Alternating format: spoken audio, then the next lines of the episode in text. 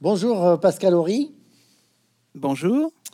C'est avec beaucoup de bonheur que, que je peux dire j'ai lu attentivement euh, votre ouvrage, hein, qui est euh, une véritable somme. Alors pardon pour les post-it. hein, euh, Qu'est-ce qu'une nation hein, Un hommage, les hein. une, une histoire, une histoire mondiale. On va y revenir.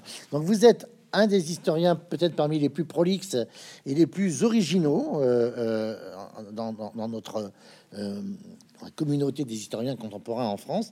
Et vous, vous le racontez vous-même au début de votre livre. Vous êtes né en 1948 dans une famille de Bre- bretonne, euh, même si vous êtes né à Fougères. Alors, c'est pas le, pays gallo, c'est pas le pays de la, la Bretagne bretonnante. Euh, et vous étiez dans l'enseignement supérieur, en étudiant euh, au moment des événements euh, de 68. Et, et j'aimerais que nous commencions cet entretien par une petite histoire que, vous narrez au tout début de votre ouvrage, page, page 10. Euh, je, situe le contexte. Vous êtes euh, dans une chambre d'étudiants à l'automne 68 euh, et vous avez une discussion animée avec des contemporains, militants nationalistes bretons, évidemment de gauche, dites-vous, voire d'extrême gauche. C'est évident, était, cette évidence était récente.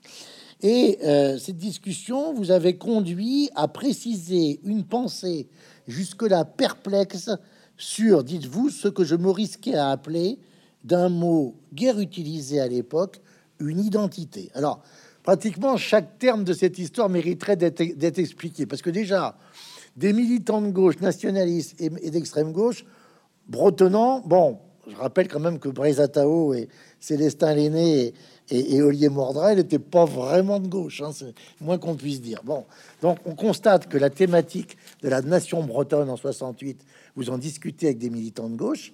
Euh, et puis, euh, euh, l'autre débat, c'est vous posez déjà la question de l'identité, ce qui fait que votre avant-propos est titré Une affaire personnelle. Expliquez-nous ça, s'il vous plaît. En tout cas, merci non, non seulement de votre accueil, mais d'avoir aussi bien lu mon livre. On va voir la suite, on va voir la suite. Euh, alors, on va pas passer beaucoup de temps Ouais. sur chaque euh, moment décisif, Ouais. mais vous avez raison d'insister sur euh, une affaire personnelle, parce que je voulais, sans sombrer dans l'anecdote, quand même rappeler que bah, nous avons tous une certaine idée de la nation. C'est par ça que je commence, en, en pastichant évidemment Charles de Gaulle, et que la réflexion sur l'identité individuelle au sein de grandes identités collectives, alors à quelle nation appartiens-tu ou pas? Es-tu internationaliste? Euh, Mais euh, après tout, euh, qu'est-ce que c'est qu'une identité collective? Est-ce que c'est pas une identité de génération, de confession religieuse, d'orientation sexuelle, etc. Tout ça, je commençais à en discuter avec des camarades, effectivement, l'année de mes 20 ans, qui comme par hasard est l'année 68, c'est-à-dire pas du tout euh, euh, le sommet de ce genre de discussion, mais au contraire, le nadir, euh, le contraire du zénith, euh, en- vers 68, en France, évidemment pas dans tous les milieux, mais disons dans les milieux étudiants, intellectuels, dominants, parce qu'il y avait aussi des minorités dominées, au-delà de la France, en Occident, au-delà de l'Occident, dans une bonne partie du tiers-monde, comme on disait encore à l'époque, la nation, c'était le passé. Et effectivement, euh, je touchais du doigt quand même la petite contradiction. Euh, dans cette région qui était la Bretagne, il y avait l'émergence d'un mouvement nationaliste breton, mais clairement axé à gauche, et comme vous l'avez bien repéré, c'était une nouveauté pour ce mouvement nationaliste. L'histoire du nationalisme occitan est différente, euh, etc. Mais pour ce qui est du nationalisme breton, il venait grosso modo de l'extrême droite. Il se heurtait euh, systématiquement à la République laïque, de gauche, radicale, tout ce qu'on veut, euh, et internationaliste. Alors, vers 1968, pour élargir à- partir de cette chambre d'étudiants à Rennes euh, à l'automne 68, bah, il est évident que la nation, c'était le passé. Ça avait joué un rôle. euh, je suivais des cours, évidemment, à la faculté des lettres de Rennes, où à l'époque le leader gauchiste s'appelait Jean-Yves Le Drian, oui, pour l'anecdote, euh, leader de l'IDE- de l'UNEF à ce moment-là, vous voyez, les, ouais. les, les cha- les temps changent. Euh, c'est l'histoire qui, a continué à avancer. Et euh, à cette époque-là, bah, il est évident que la nation, c'était un objet au programme, un objet dans le passé, oui, euh, 1848, voire 1914, à la rigueur, le traité de Versailles, bon, ce que j'appellerais plutôt d'ailleurs le congrès de Paris, qui est l'anti-congrès de Vienne. On va y revenir tellement c'est intéressant. Voilà, mais après, et après, ça disparaissait, bien entendu, l'avenir du monde en 68 pour pas simplement ses étudiants, mais une bonne partie des opinions à travers le monde, hein, c'était l'internationalisme. Mhm. Et puis la nation, euh, c'était aussi le mal, parce que ça générait le nationalisme, donc la xénophobie, le racisme, etc.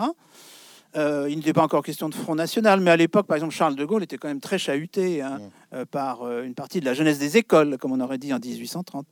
Et puis enfin, et là, je le sentais bien à l'université, façon plus subtile, et vous connaissez mieux que moi, je pense même cette littérature, il y avait une toute littérature entre sciences politiques, sociologie, anthropologie, bientôt Benedict Anderson, euh, bientôt euh, Gellner, bientôt euh, Hobsbawm, qui disait clairement, je, traduis vite en schématisant, mais le, le national, c'est quand même de l'aliénation, c'est presque une mystification en fait, tout ça étant construit, communauté imaginée pour ne pas dire imaginaire, Bon, franchement, la nation avait tout faux.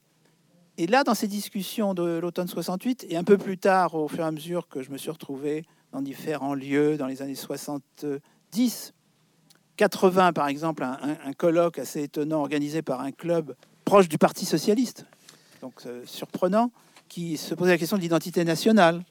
Et par, et par, Françoise Castro, qui est la, qui est la, qui est la femme de Lionel de, de Laurent Fabius, excusez-moi. Exactement. Ben, on sentait bien que ça commençait à, bouger, mais ça bougeait très progressivement. J'ai eu la chance euh, d'avoir eu quelques maîtres euh, que je reconnais comme maîtres, auxquels j'ai rendu hommage dans des ouvrages ensuite. Jean Delumeau pour commencer à Rennes, et puis ensuite, euh, ensuite René Raymond. Et progressivement, je, je touchais du doigt les, les, les, contradictions internes. La rencontre de Pierre Nora, troisième maître, qui lançait son séminaire sur les lieux de mémoire, à la fin des années 70 a été décisif, ce qui fait qu'une dizaine d'années plus tard, j'avais complètement franchi le pas. Je m'étais donné comme programme principal, à côté de quantité d'autres recherches portant sur l'histoire culturelle, l'histoire des politiques culturelles, etc., une réflexion sur la nation, une réflexion de longue haleine, ce qui fait que l'ouvrage dont nous parlons en ce moment, vous et moi, c'est le résultat d'une quarantaine d'années, même un peu plus, de séminaires, de réflexions et d'une certaine façon aussi d'action, parce que ça m'amenait à, à, me retrouver quand même au, cœur de polémiques euh, sur, euh, sur, en effet, l'identité. Quand j'ai travaillé sur la collaboration, par exemple, qui était un travail presque de la main gauche pour moi, c'était une façon de m'interroger sur ce qu'il reste de national dans le choix de se soumettre à un occupant étranger. Oui. Plus tard, j'ai dirigé un dictionnaire des étrangers qu'ont fait la France, dont je suis assez content comme propos, en tous les cas, le résultat, on peut en discuter évidemment. Euh, bah, j'y tenais beaucoup parce qu'il me paraissait évident qu'un pays comme la France devait beaucoup à une immigration, mais une immigration qui aboutissait à des formes d'intégration, etc., etc. Donc le mouvement était lancé. Je, rebondis avant de, rentrer dans, vraiment dans le livre, en particulier, évidemment, dans le titre. Hein, Qu'est-ce qu'une nation? On a bien reconnu euh, le, le, titre de la fameuse conférence d'Ernest Renan. Euh, on va expliquer ça dans, un instant. Mais je rebondis sur les, trois, euh, ce que vous appelez, page 423, la conclusion de votre livre, les trois postulats de l'ère progressiste. Hein. la nation est du passé qu'elle y reste. la notion est un mal puisqu'elle génère le nationalisme. On a en tête, bien sûr, le discours de François Mitterrand au Bundestag, qui est un peu son testament. Hein, en janvier 95, le nationalisme, c'est la guerre. Et puis, la notion est une construction sociale, donc une mystification. Et quand vous écrivez cette triade, si je puis dire, ou cette trilogie, vous dites que ça vous fait penser aux trois petits singes de la fable. Euh, expliquez-nous euh, le, parallèle que vous faites, puis après on va, on va rentrer dans le livre. Pourquoi les trois petits singes? Parce que celui qui se, qui se cache les yeux, celui qui se, euh, ferme les oreilles, celui qui se ferme la bouche, sont ceux qui, d'une certaine façon, reprennent respectivement ce que vous avez très bien mhm. rappelé, et que je ne vais pas euh, mhm. répéter, à, savoir que c'est une manière quand même de ne pas vouloir voir une forme de réalité.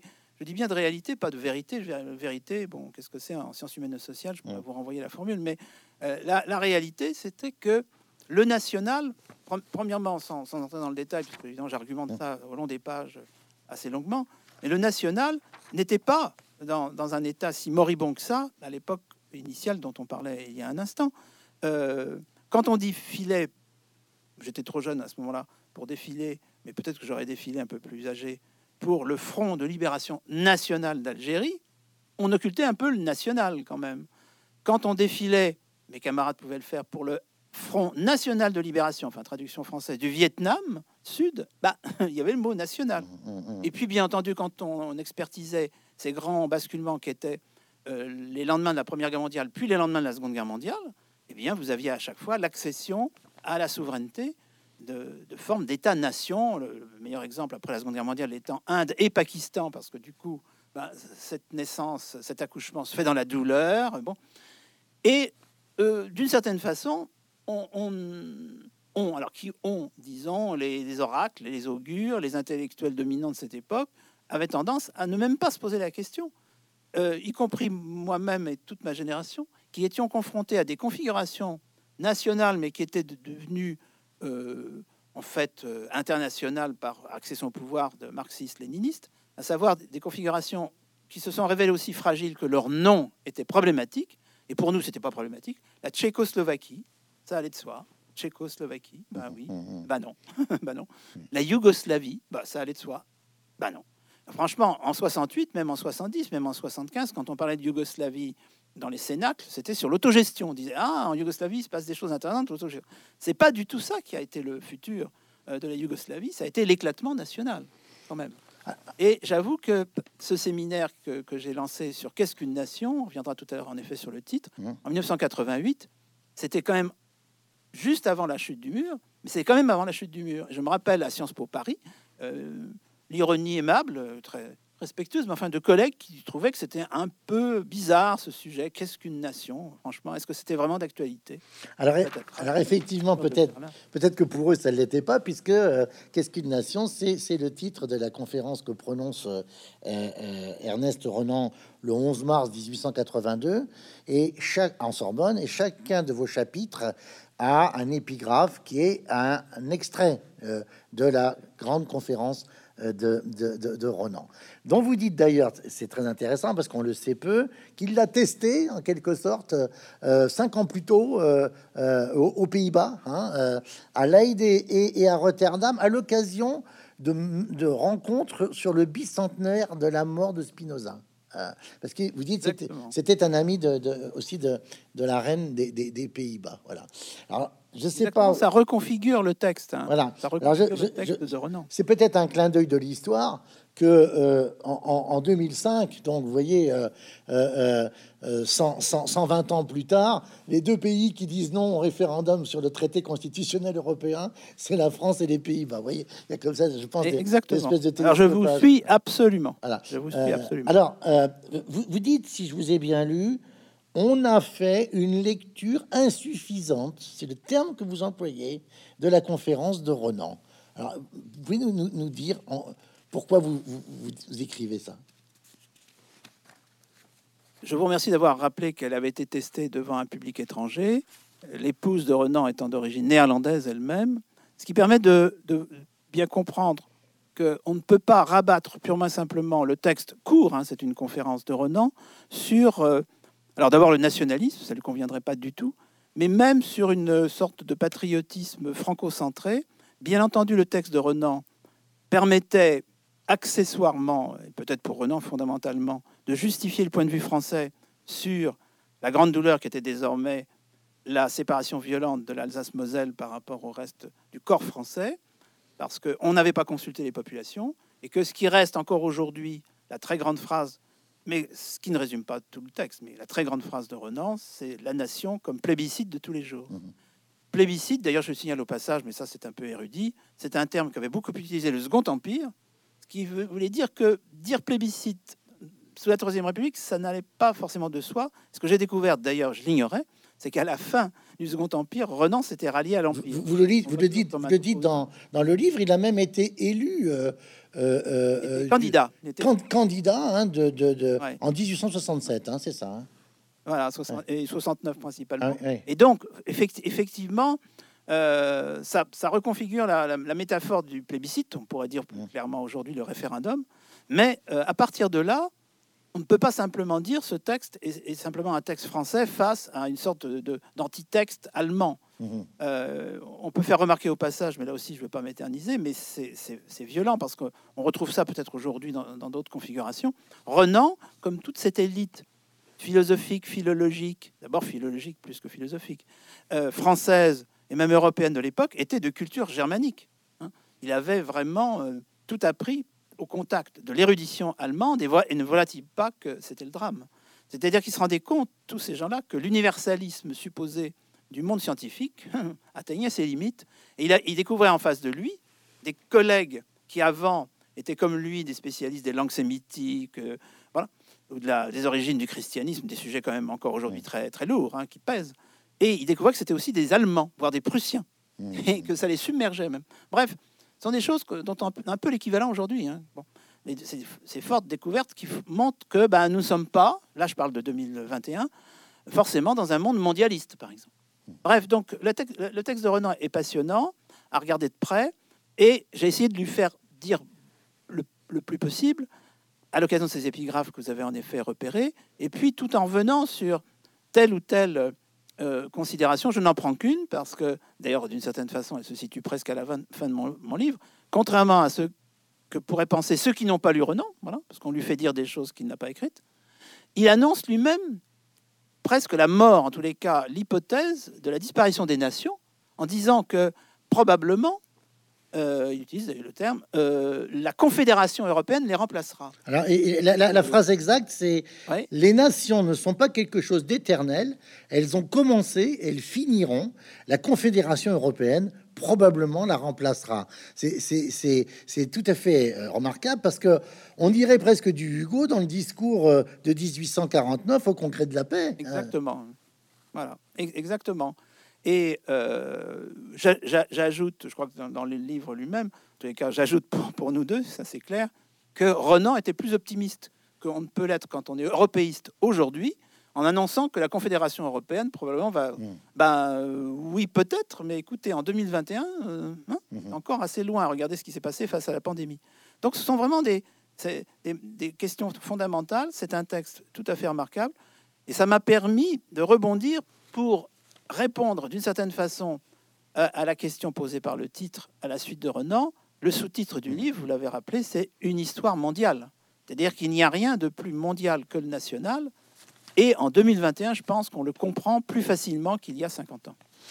Alors, il y a hum, dans votre texte toujours un peu, évidemment au, début, mais mais ça, c'est, j'allais dire, ça, ça, ça correspond aussi euh, au, ton de, cet ouvrage que je recommande à tous les étudiants. D'ailleurs, je l'ai fait à mes étudiants pas plus tard que ce matin parce que c'est un, un, énorme ouvrage, j'allais dire, qui euh, euh, fourmille d'exemples. Enfin, vous avez mobilisé euh, une somme d'éléments de comparaison dans la diachronie, dans la synchronie, sur des continents extrêmement différents. Il y a, il y a, il y a vraiment, j'allais dire, on en a pour toutes ces soirées. Alors, vous dites quelque chose dans, une écriture que, les jeunes pourraient qualifier de cash. Vous dites, il y a bien des manières de se tromper. L'erreur de perspective, qui, comme son nom le suggère, est à la fois affaire d'espace et de temps, est l'une des maladies professionnelles les plus courantes chez les militants politiques, chez les idéologues et bien entendu chez les historiens. Alors, on veut dire que vous êtes un peu, un peu rude avec vos, avec vos confrères, euh, mais euh, euh, j'allais dire, peut-être que les, historiens, vous avez cité tout à l'heure Osborne et, et, Bénédicte Anderson, euh, avaient peut-être, j'allais dire, non pas, je cherche pas des excuses, mais ils avaient peut-être euh, l'occasion, en des cas, des possibilités pour être dans l'erreur. Vous savez, ça ne justifie pas, mais je prends par exemple, et vous le dites très bien, l'histoire de l'URSS. Voilà, typiquement dans le nom, l'Union des républiques socialistes soviétiques il n'y a aucune référence à la nation. Euh, euh, ça, il n'y a pas de délimitation territoriale. Elle est déjà, elle est euh, supposée déjà internationaliste dans son essence, et quelque part, ça porte en germe l'idée que la nation est appelée à disparaître dans cette fameuse ère progressiste. Exactement, c'était un petit test, puisque mon livre a été testé en quelque sorte au long des des années, même des décennies, auprès d'étudiants plus ou moins avancés à Sciences Po Paris, la Sorbonne, à l'école d'autres études, etc. Et un, test très simple, c'était même pour des étudiants de licence, hein, euh, c'était ben, Union des républiques socialistes soviétiques, qu'est-ce que ça vous suggère? Et, au bout d'un certain temps, qu'un étudiant disait Ah, mais il n'y a pas de rapport avec un espace géographique délimité. J'ai dit Mais c'est exactement ça. C'est-à-dire que l'utopie, au sens strict du mot, tout à fait neutre, les utopies euh, mènent, dire, mènent le monde en ce sens que ce sont des projets qui soulèvent parfois des montagnes. Souvent, les montagnes vous retombent sur les pieds, ça c'est un autre problème. Mais euh, ben, l'utopie, euh, disons, bolchevique, léniniste. Donc il faut dire léniniste parce que communiste, enfin bref, mmh, mmh, mmh, disons, léniniste, c'était de dire qu'on était en train de créer une union des républiques socialistes soviétiques à l'échelle bientôt mondiale, Trotsky le pensait aussi, enfin bon. Et là, vous avez en quelque sorte la vérification paradoxale de, cette, euh, de ce constat que j'étais amené à faire déjà sur d'autres travaux. L'histoire peut être d'une certaine façon une histoire expérimentale si on considère que les, euh, les agrégats, euh, les conjonctures, euh, tout ce que vous voulez, sont autant de manières de, tester des solutions en histoire économique, en histoire politique, en histoire culturelle. Ça marche ou ça ne marche pas, ça marche plus ou moins longtemps. L'Union des républiques socialistes soviétiques, ça a été la grande expérimentation politique pour moi du XXe siècle. Je dirais la Commune de Paris, parce qu'on parlait tout à l'heure d'utopie, peut rester encore aujourd'hui un mythe. Et là aussi, c'est pas du tout péjoratif. Un mythe, c'est une narration, je vous apprends rien, euh, c'est un effet de récit signifiant. Bon, bah la Commune de Paris, c'est un mythe, et ça reste un mythe parce qu'elle a duré, parce que, en tous les cas, entre autres, parce qu'elle a duré 72 jours. L'Union soviétique a duré 72 ans. Et là, évidemment, bon, évidemment, bon, bref, cette, cette sorte de, fil rouge, c'est le cas de le dire, du XXe siècle, c'est quand même cassé. Donc l'expérimentation a été concluante. Hein. La leçon a été profitable, monsieur. Mhm. Les révoltés du Bounty, là, non, non, mhm. encore une autre affaire, un autre film. Euh, bref, euh, oui, la leçon a été profitable, c'est-à-dire que euh, vous avez une expérience internationaliste qui est poussée loin, qui mobilise à travers le monde des énergies extraordinaires, avec des modèles qui en fait sont très vite déclinés nationalement, jusqu'en dans l'Afrique subsaharienne. Hein. il fut un temps où effectivement l'Angola, le Mozambique euh, se référait entièrement au marxisme-léninisme, ou en Éthiopie, euh, le dictateur du, moment qui avait renversé et d'ailleurs fait assassiner le Négus se réclamait du marxisme-léninisme. Donc il y avait eu un grand moment qui a duré en effet trois quarts de siècle, euh, internationaliste, mais en, en particulier marxiste-léniniste. Mais tout ça s'est effondré. Encore que dans l'héritage de Lénine, le vrai clivage entre Trotsky et Staline il porte aussi sur la question de la révolution en un seul pays ou dans le monde entier. Euh, on, voit bien que Staline est plutôt la, génération. Euh, voilà, la génération de Lénine, Trotsky euh, est cohérente. Après, il y a des contradictions, tout ce qu'on veut, puis même en interne, la nouvelle politique économique.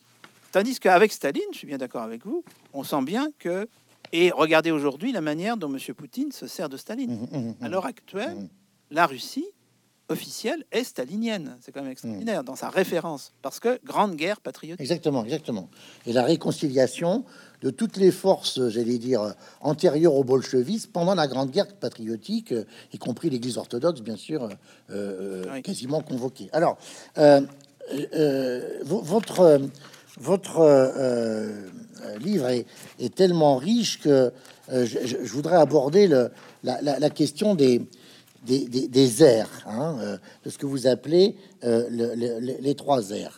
Euh, vous dites qu'on est rentré à partir du, Brexit en 2016 et de l'élection de Trump dans l'ère populiste et que le XXe siècle a connaît deux ères antérieures. Hein, l'ère progressiste euh, euh, et euh, l'ère libérale. Hein. Est-ce que vous pouvez nous, nous, resituer, j'allais dire un peu là, nous séquencer ces temps-là pour qu'on ait au moins ces repères, j'allais dire, de, date de période?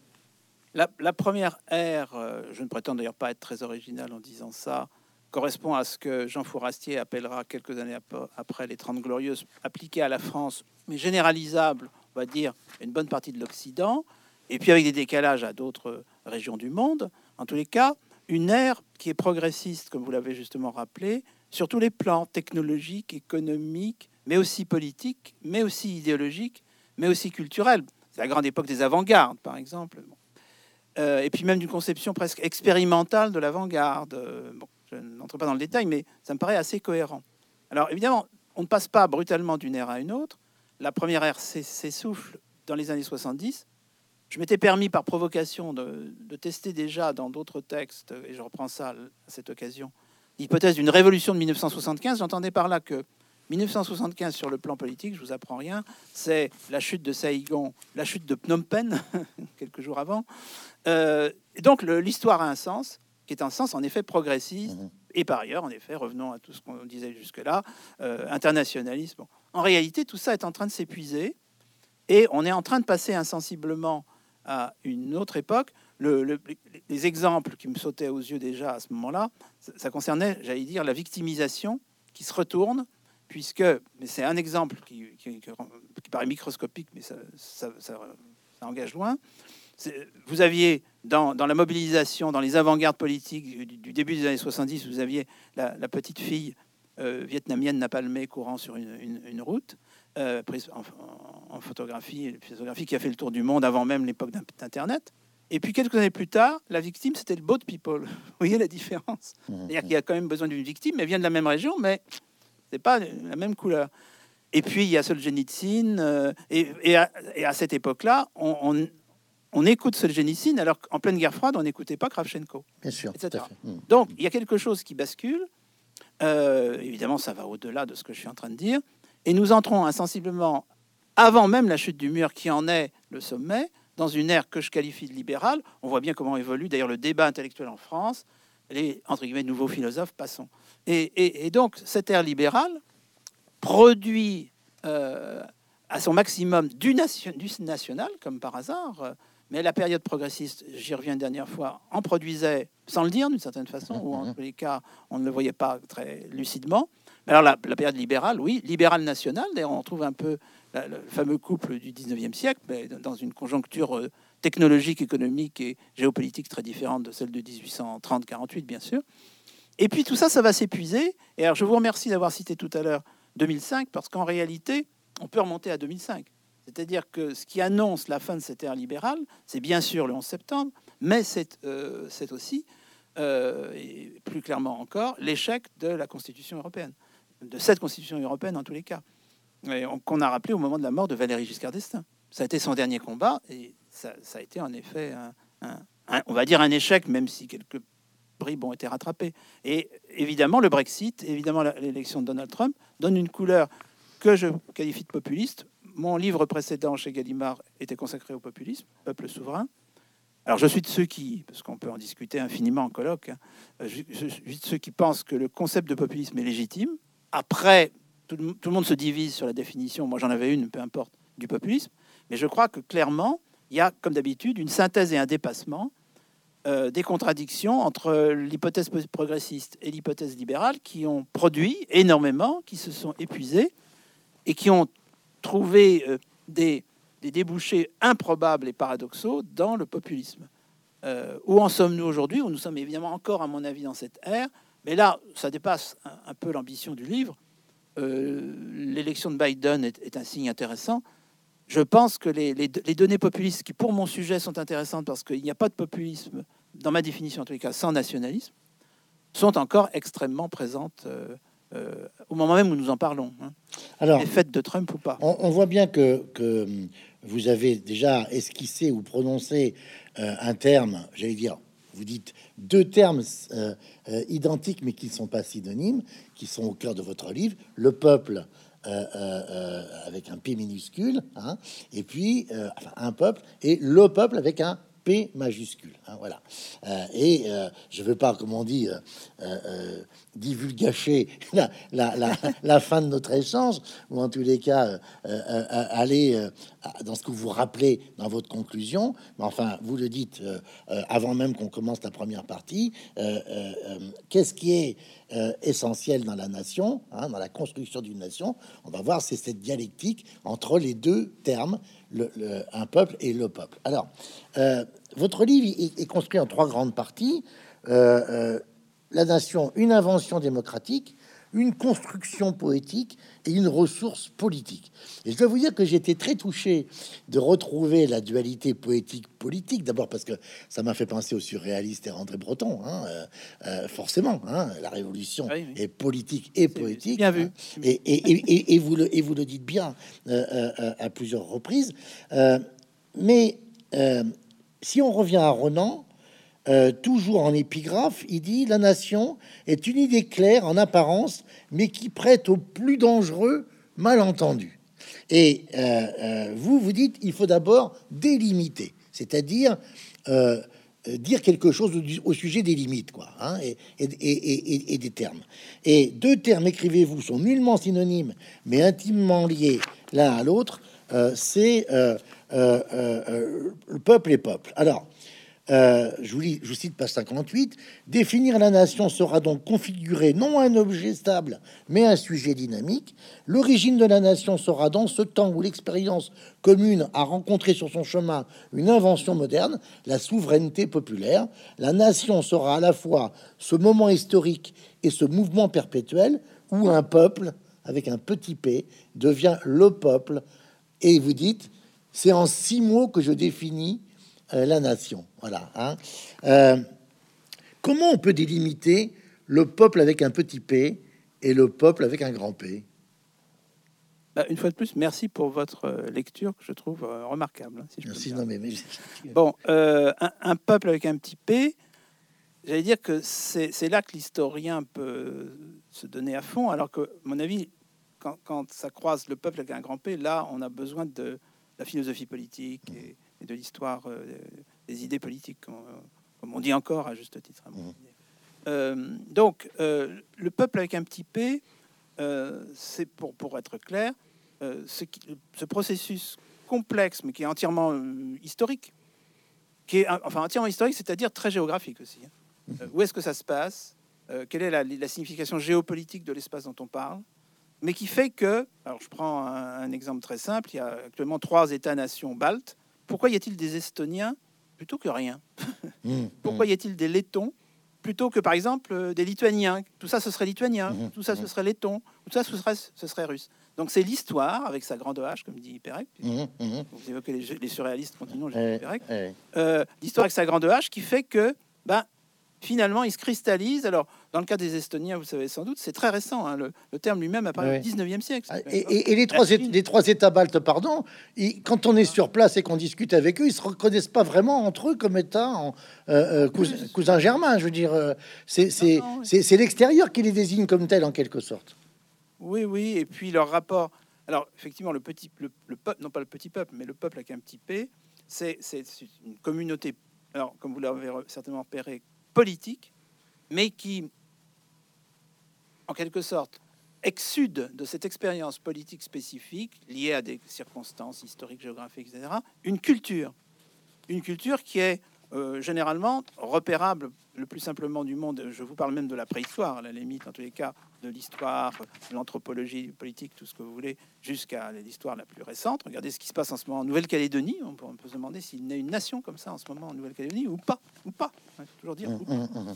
Euh, ça veut dire que euh, deux systèmes symboliques, on va, on va, les appeler pour simplifier langue ou langage, enfin deux langages, la langue et la religion, vont identifier ces, ces peuples avec un petit p.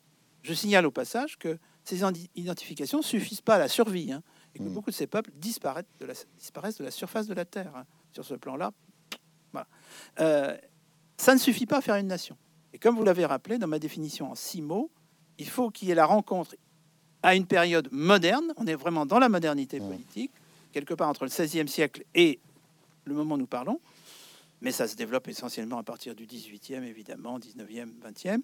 Euh, la souveraineté populaire, qui est cette grande invention politique pour moi de la modernité, je ce qu'en pense un politologue comme vous, et qui fait que euh, c'est du côté de l'identification du petit peuple qu'on va chercher la justification de la souveraineté du peuple avec un grand P. Euh, et on n'est pas encore dans la perspective populiste, le populisme n'étant qu'une mm. sorte de, de, conséquence induite, comme le nationalisme, de ce qui est la vraie révolution, qui est le national. Et en, en effet, il se passe des choses absolument fondatrices. Alors, pour moi, dans les quatre révolutions d'entrer dans la modernité. La révolution néerlandaise, dont on parle trop peu, mais vous avez remarqué tout à l'heure que non seulement la conférence de Renan avait été testée aux Pays-Bas, Mhm. que les, mais que les, les Pays-Bas ont, ont voté non au référendum de, de 2005 aussi, juste après la France. La, la révolution néerlandaise, la révolution anglaise, la glorieuse révolution de 1688. Madame Thatcher, quand euh, elle a répondu euh, à l'invitation de François Mitterrand pour célébrer en France, Cocorico, le bicentenaire de la Révolution française, a fait malicieusement remarquer que bah, les Anglais avaient un siècle et un an d'avance. Ça fait toujours plaisir. Troisième révolution, la révolution américaine. Dieu sait si on en a parlé, sans en parler tout en parlant, euh, depuis quelques mois. hein. Le ce qui s'est passé au Capitole récemment, Mhm. l'élection présidentielle aux États-Unis. Bon, on voit bien que la, la démocratie américaine, c'est quelque chose de, de gigantesque. Et puis la quatrième révolution, qui est la révolution française. À chaque fois, euh, réglant leurs comptes, mais la plupart du temps positivement pour les trois premières, et puis négativement pour la quatrième, la française, avec la religion. Mhm. Ce qu'il faut quand même dire, parce que aussi pendant très longtemps c'était assez secondaire dans l'ambiance euh, marxiste générale, je suppose. Bah évidemment, euh, tout ça est lié à des cultures religieuses. Et il est quand même important de rappeler, alors, je ne suis pas original en le disant, mais pour ma démonstration c'est essentiel, que les trois premières révolutions fondatrices de la modernité, la néerlandaise, l'anglaise, l'américaine, se sont adossées à la religion, qui était la religion protestante. Et j'allais dire, je, je- pardon, allez, pardon. et j'allais ajouter un exemple que vous prenez, page 79, que, que- qui m'a profondément intéressé parce que je connais assez bien, qui est l'Union de Lublin, hein, euh, euh, euh, et qui est, qui est 1er juillet 1569. On l'ignore souvent, mais c'est un des plus grands États européens à l'époque. Quand il y a cette sorte de confédération, c'est une sorte d'union européenne avant l'heure, hein, quand, quand le royaume de Pologne, la couronne de Pologne, euh, avec la Lituanie. hein. Et j'ai, comme je connais assez bien, et, et, et, la région, hein, euh, euh, pour y avoir euh, travaillé, dans cette Rzeczpospolita ou Bojgan Rudów, là, qui est, la, qui, est, la définition en quelque sorte de la République des deux nations, la devise, ça rejoint exactement ce que vous dites sur la religion, la devise, je ne sais pas si vous en rappelez, qu'ils prennent, c'est si Deus nobiscum quis contra nos. Si Dieu est avec nous, qui pourrait être contre nous? C'est c'est- vraiment la, ce que vous dites, toute histoire est une, une historiographie, et vous dites qu'il y a à la fois un espace sacré d'un culte et un champ de bataille. Bah, vous, avez, vous avez tout dit. Et en tous les cas, ce qui est clair, c'est que la modernité, à la fois prolonge ça et en même temps le fait exploser. Euh, en particulier parce que, effectivement, ce n'est pas la même chose de, donner le pouvoir au peuple, alors qui est souvent dans la logique biblique des protestants, qui sont évidemment plus bibliques que les catholiques dans leur profondeur, euh, qui est, est lié à des faits références de l'Ancien Testament. Parce qu'à ce moment-là, le peuple anglais qui euh, invente dans la rue le God Save the King, Queen, euh, en lutte contre l'histoire, un moment où il fortement question qu'il y ait une, une deuxième restauration d'histoire au XVIIIe siècle, euh, n'arrête pas de jouer sur le fait que le peuple anglais, c'est le peuple hébreu. Hmm. C'est un peu ce que feront les, d'ailleurs les Italiens avec Nabucco. Oui, tout à fait. Donc, euh, et oui, ben oui, et donc, et on fait, on fait nation de, on fait nation de tout. Euh, la France, c'est évidemment un modèle spécifique, j'allais dire aussi démocratique, différemment démocratique que le modèle américain, parce que les deux premières révolutions, la néerlandaise, l'anglaise, sont, je dirais, émancipatrices, libérales, populaires, oui, mais bon, euh, on peut discuter. Alors que pour ce qui est des États-Unis, c'est in- incontestable, mais ça aboutit à des résultats exactement inverses de, la France. Ce qui veut dire que quand on pose la souveraineté populaire comme produisant de la démocratie, euh, bah, on n'a on n'a pas complètement répondu à la question parce que quel type de démocratie? Euh, Exemple, il est évident que dans la perspective des États-Unis, comme des provinces unies, ça sera fédéral. Hmm. Regardez en ce moment, je ne pourrais pas changer de sujet en parlant de la pandémie. On a l'impression que les observateurs français, voire même le peuple français, a découvert que l'Allemagne était un pays fédéral, par exemple. En découvrant que Mme Merkel, quand elle prend la parole, elle prend la parole, d'abord, elle est chef du gouvernement, elle n'est pas chef de l'État, et deuxièmement, entourée des présidents des Länder. En France, on en est loin. Évidemment, donc, la Révolution française, elle va hériter d'une tradition centraliste, double, celle de la monarchie euh, et, et celle euh, du catholicisme. Ça ne produit évidemment pas le même type de démocratie. La, la- la France ira plus loin dans son expérimentation entre 1788, euh, 89 et 99, mais en même temps, elle reculera.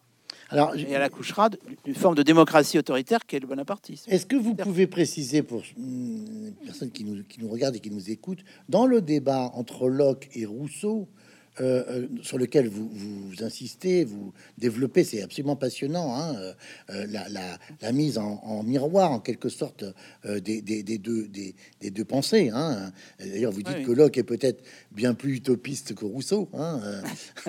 dans, dans- dans cette, quelle est l'influence de Rousseau dans, dans la fameuse souveraineté nationale, dans la constitution d'un peuple en corps, hein, comme on dit, euh, et par la volonté, la, la, la- la souveraineté populaire Euh, Article 3, article 6 de la, de la Déclaration des droits de l'homme et, et- et du citoyen. Oui, moi, je serais forcément un peu schématique à Ouais. ce stade parce que euh, ça se demanderait des développements, en effet, de, de- de sciences politiques.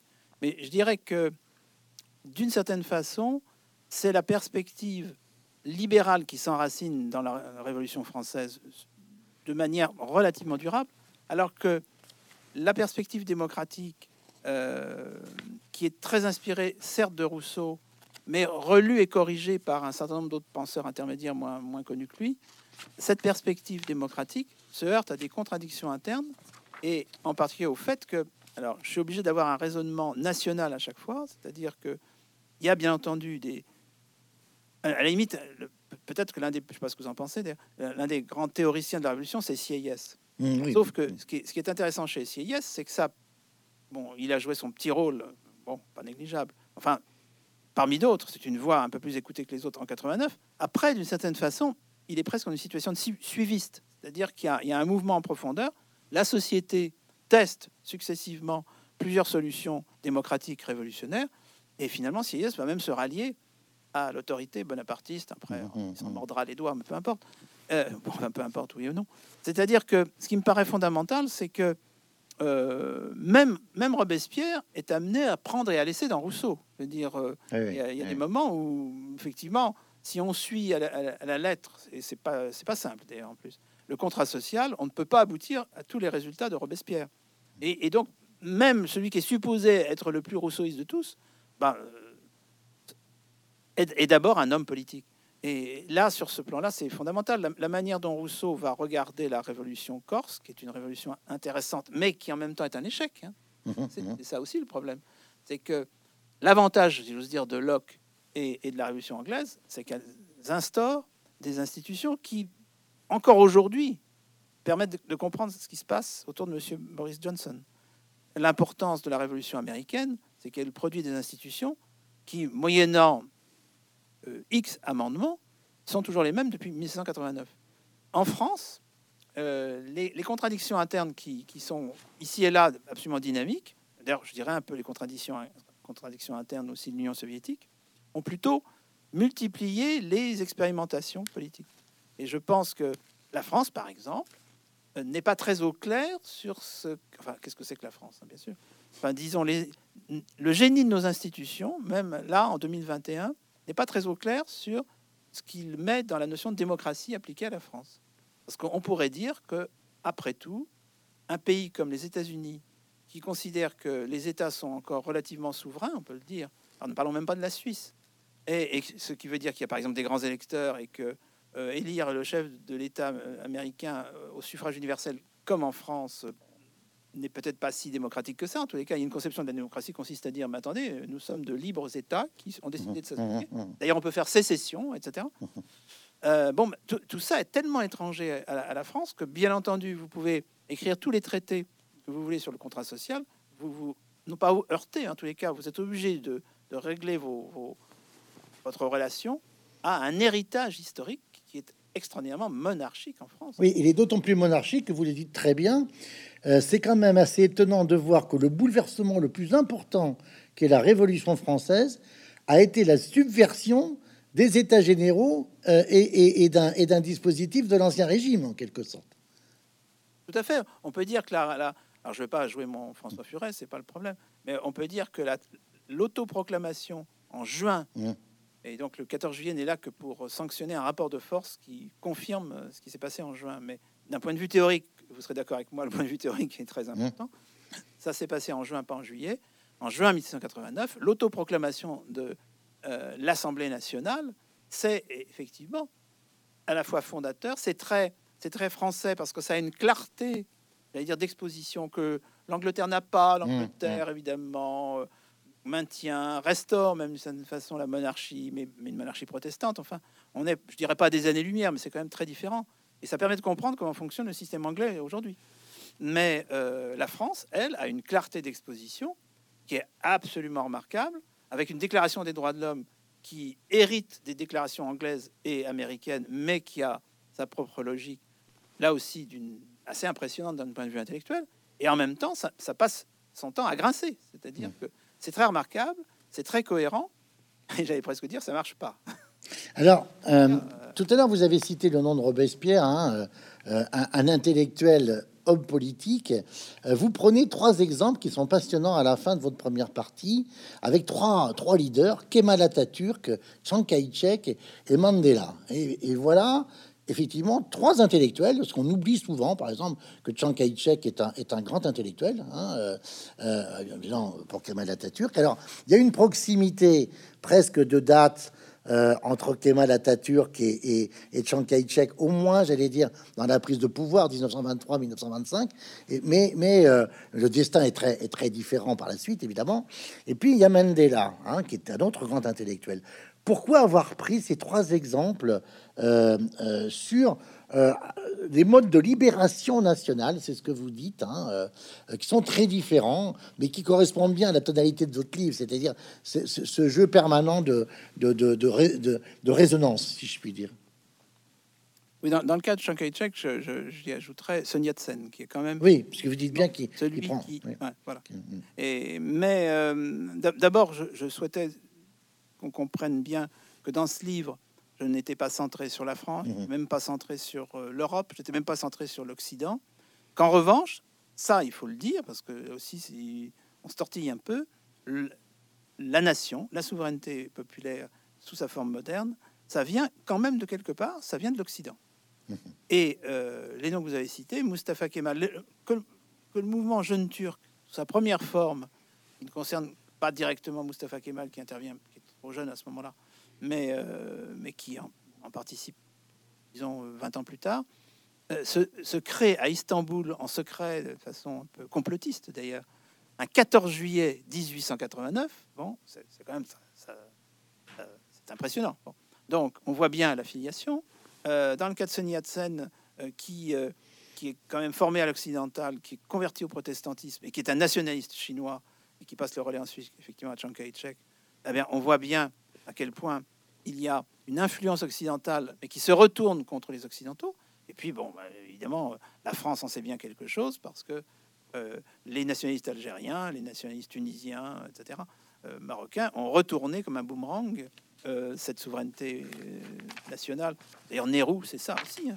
Le, grand avantage de Nehru, qui est évidemment l'homme important pour l'indépendance, plus que Gandhi. Gandhi a une autre importance, mais pour l'indépendance, c'est plutôt Nehru que Gandhi, voire Mohamed Ali Jinnah. Euh, c'est que euh, Nehru est brahman. Hein. Il fait partie de la caste des brahmanes. Ça, ça aide. Ça aide pour dire je donne le pouvoir au peuple et le peuple indien veut s'émanciper de l'Angleterre. Bon. Et puis, euh, en, effet, on peut, on peut continuer en, citant d'autres exemples hors de, de, l'Occident. Clairement, le, la, la, manière dont chacune des cultures nationales se ressaisit de la souveraineté populaire, ça dit beaucoup à la fois sur ce que c'est que la nation et ce que c'est que la culture nationale. Et on peut le vérifier sans arrêt. Je reviens comme ça pour montrer l'actualité de ce que nous disons, parce que je ne mentionne la pandémie qu'à la fin. Livre, Mais l'année 2020 a vérifié à quel point, face à ce qui paraît être euh, une agression mondiale, là c'est du national qui, qui, une fois de plus, est monté au créneau. Et pour, pour continuer à prendre l'exemple chinois, ce qui me frappe, c'est qu'il y a eu trois Chines qui ont réagi face à la pandémie parce que de toute façon, l'histoire nous montre bien que vous avez une logique de démocratie totalitaire qui s'appelle la, Chine populaire. Aux dernières nouvelles, d'ailleurs, euh, l'actuel leader euh, euh, principal de la Chine populaire prend une petite tournure Mao, c'est-à-dire qu'on commence à apprendre sa pensée dans les universités. Oui, oui, oui. oui, oui. donc ça, c'est la, la, solution tout à fait chinoise, mais totalitaire. Vous avez Singapour on peut qualifier de démocratie autoritaire, mais avec un, un soubassement culturel commun confucéen, mais pas que confucéen d'ailleurs, faut pas oublier le Dao, etc. Et puis enfin, Taïwan, qui est la, déclinaison de démocratie libérale, où on retrouve le Kuomintang, mais un Kuomintang qui a réussi à accoucher d'une démocratie libérale, ce qui était quand même improbable. Mmh. Ça, c'est absolument fascinant. Et c'est vrai que moi, j'ai toujours été fasciné par ces expériences nationales. La plus étonnante est quand même celle de la Turquie. Hein. Mmh. Passer de l'Empire ottoman, c'est-à-dire comme aujourd'hui l'Arabie saoudite, un pays dont la logique est nationale, puisque saoudite ou euh, ottoman, cela veut dire qu'on se réfère à une dynastie avec un ancêtre. Une famille, un clan. Hein. Voilà, quasiment une famille. D'ailleurs, en Arabie Saoudite, on peut dire qu'il y a une famille, famille saoudite, qui possède assez largement le pays. Une grosse famille de plusieurs dizaines de milliers de personnes, mais quand même, un clan. Euh, eh bien, on est passé à la Turquie. On est passé à la Turquie sous l'égide de cet homme assez étonnant qui est Mustafa Kemal. Et, évidemment, passer à la Turquie, ça veut dire qu'on s'aligne sur la modernité occidentale dont on parle depuis le début de notre conversation. Mais en même temps, ça veut dire que de nouveaux drames apparaissent, euh, parce que dans l'ancien Empire ottoman, le despotisme tempéré par l'assassinat, comme euh, on avait dit à un certain moment, bah, tout ça, c'est un rapport de force entre communautés, bon, dans une atmosphère euh, traditionnaliste et autoritaire, certes, mais avec la Turquie moderne, ça reste autoritaire, sauf que maintenant, vous avez intérêt à être turc. Mmh. D'où drame pour les Arméniens et les Kurdes. C'est-à-dire que la modernité, c'est à la fois la prise du pouvoir par le fameux peuple avec un P majuscule, ça peut générer, à la limite, même des génocides. Euh, on va passer à la deuxième partie, et malheureusement le temps passe trop vite, hein, mais euh, qui est la, construction poétique. Euh, et là encore, vous dites, vous écrivez dans, dans, cette partie, en introduction de cette partie, qu'il n'existe pas de politique sans poétique, sans cette fonction, dites-vous, proprement culturelle. On reconnaît bien là, j'allais dire, le, presque le maître en, matière d'histoire culturelle, en ce sens qu'elle cultive cette identité par le recours aux ressources de l'imaginaire social où se combinent réflexion et émotion. Alors là, j'ai été très très heureux de lire cette partie parce que je fais partie de cette génération qui, commençant les recherches en sciences politiques, euh, dès lors qu'on essayait d'aborder euh, le terrain qui n'était pas le terrain, par exemple, de l'idéologie, on se faisait très vite taxer de psychologisme, ce qui était l'anathème suprême en sciences politiques hein, euh, dans, les années 80. Hein, autant dire que c'était destiné à disqualifier la totalité des travaux. Alors, heureusement, j'allais dire, des personnes comme Philippe Brault, euh, vous le citez d'ailleurs, hein, euh, très intelligemment, mais euh, un peu plus tard, publié les premiers travaux sur les émotions en politique. Il y a eu aussi Pierre Ansart antérieurement, mais vous faites référence à, la propagande hein, dans, dans, ces premières pages de cette partie. Alors, les travaux de, de Chakotine, on les connaît, hein, ils ont été essentiels. Hein, je, rappelle le, titre de la de, l'œuvre majeure de Tchakotine, le viol des foules par la propagande politique. Hein. C'est pas le peuple, hein. ça fait référence à Le Bon, mais c'est les foules. Hein. Et puis à Bordeaux, quelqu'un qu'on connaît bien, que j'ai eu comme enseignant, bien sûr, Jacques Ellul, euh, dans ses cours sur la propagande, où c'était plutôt du côté de la, de, la technique. Mais euh, moi, je, voudrais que vous développiez un peu cette idée de euh, d'émotion et aussi de mythe euh, parce que quelque part, dans la troisième critique, c'était la nation serait une mystification. Hein.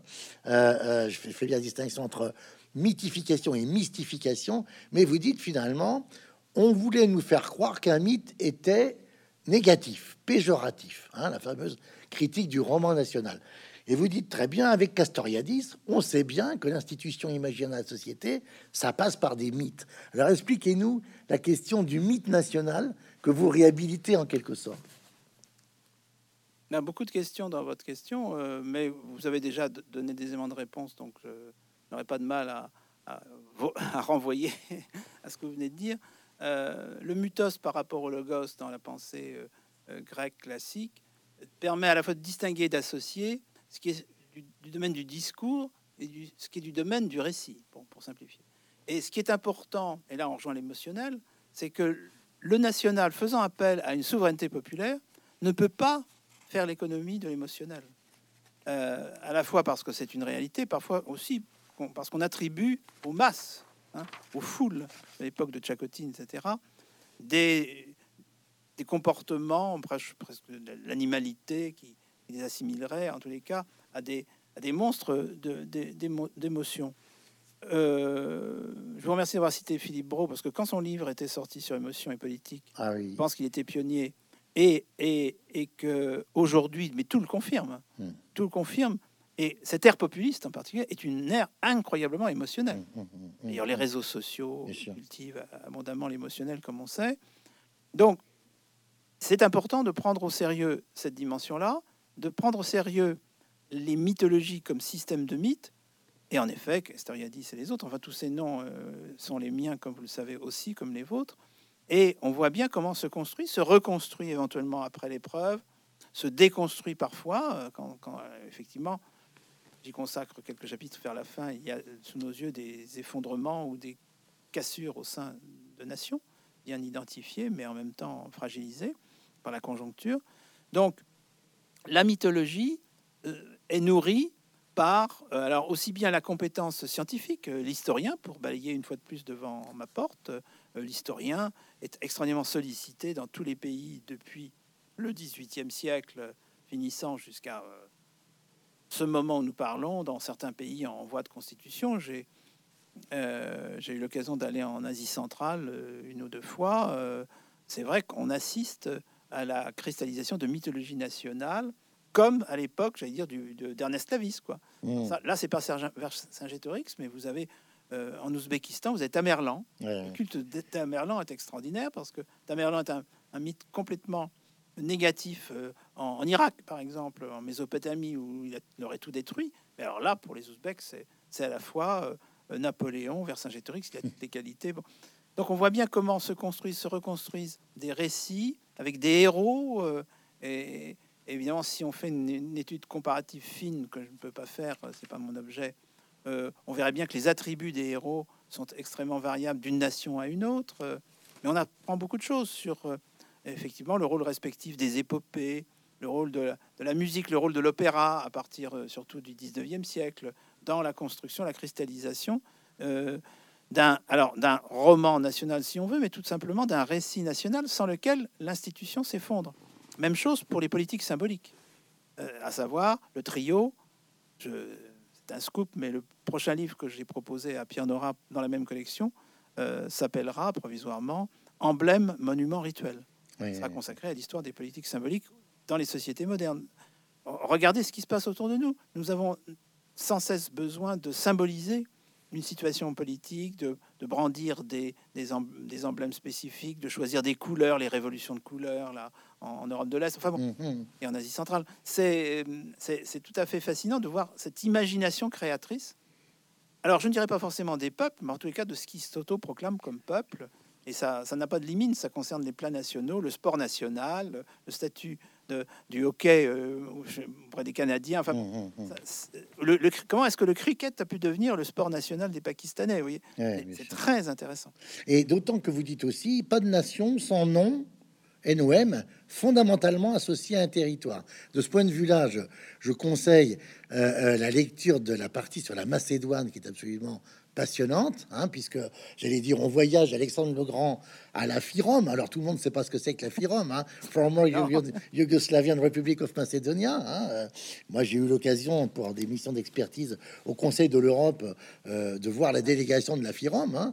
Et il s'agissait pas pour les Grecs qui étaient tout près, qui se présentent comme des Macédoniens, parce que ça, ça, ça faisait tout simplement partir les Grecs de la, de la salle, hein, rien que ça. hein. Voilà. Ouais. Il ne pouvait pas y avoir de Macédoine en dehors euh, euh, de, de- de- la Grèce. Et donc, il fallait trouver autre chose. Quoi. Et par exemple, ce qui est très intéressant, vous parlez des emblèmes, le drapeau de la Macédoine, que j'ai euh, retrouvé très voisin du, du- du- du drapeau japonais et de la marine Oui. nationale japonaise, hein, avec, Oui, euh, oui. euh, sauf qu'on passe du, blanc au jaune ou, ou du, jaune au, du jaune au blanc. Quoi. Voilà. hein. Euh, et puis, dans, dans votre texte, il y a aussi, il est question de frontières et de limites et de langue. Et ça, c'est absolument passionnant. Euh, J'ai pas le temps de, de vous lire un, un- texte, oh, quand même, si, de quelqu'un que vous connaissez forcément, euh, qui est le député Barrère hein, pendant la Révolution française. Sacré paroissien, si je puis dire, hein, puisque euh, euh, il va réussir quand même l'exploit, ce qui est quand même assez rare sous la Révolution française, de mourir dans son lit hein, bien après la Révolution. Hein, donc, alors qu'il siège au comité, de salut public, hein, où, généralement le turnover, comme on dit aujourd'hui en matière de management. Donc, Barrère, il est élu dès avril 1789 au titre des États de Bigorre euh, aux États généraux, et il est l'auteur de ce fameux euh, rapport au nom du, comité de salut public de, du 8 pluvios en deux sur les idiomes étrangers. Alors, je résiste pas au plaisir de, de, vous lire un, un, passage. Le fédéralisme et la superstition parlent bas breton, donc ça, ça vous parle. L'immigration et la haine de la République parlent allemand. La contre-révolution parle l'italien et le fanatisme parle le basque. Cassons ces instruments de dommages et d'erreurs.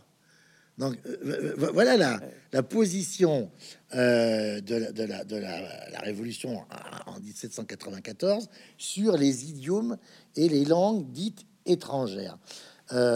quelle est la relation intime entre langue et nation? Il y a des nations qui sont monolinguistiques, d'autres qui sont plurilinguistiques.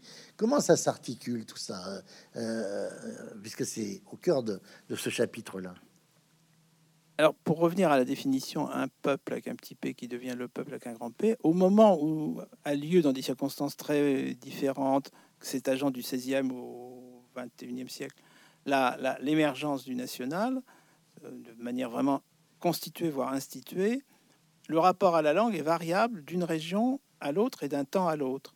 Dans le cas de la France, euh, je vous remercie d'avoir rappelé le, texte de Barrère, on est euh, dans un pays qui a une vieille expérience de l'usage politique centralisateur d'une langue euh, qui est un élément d'unification.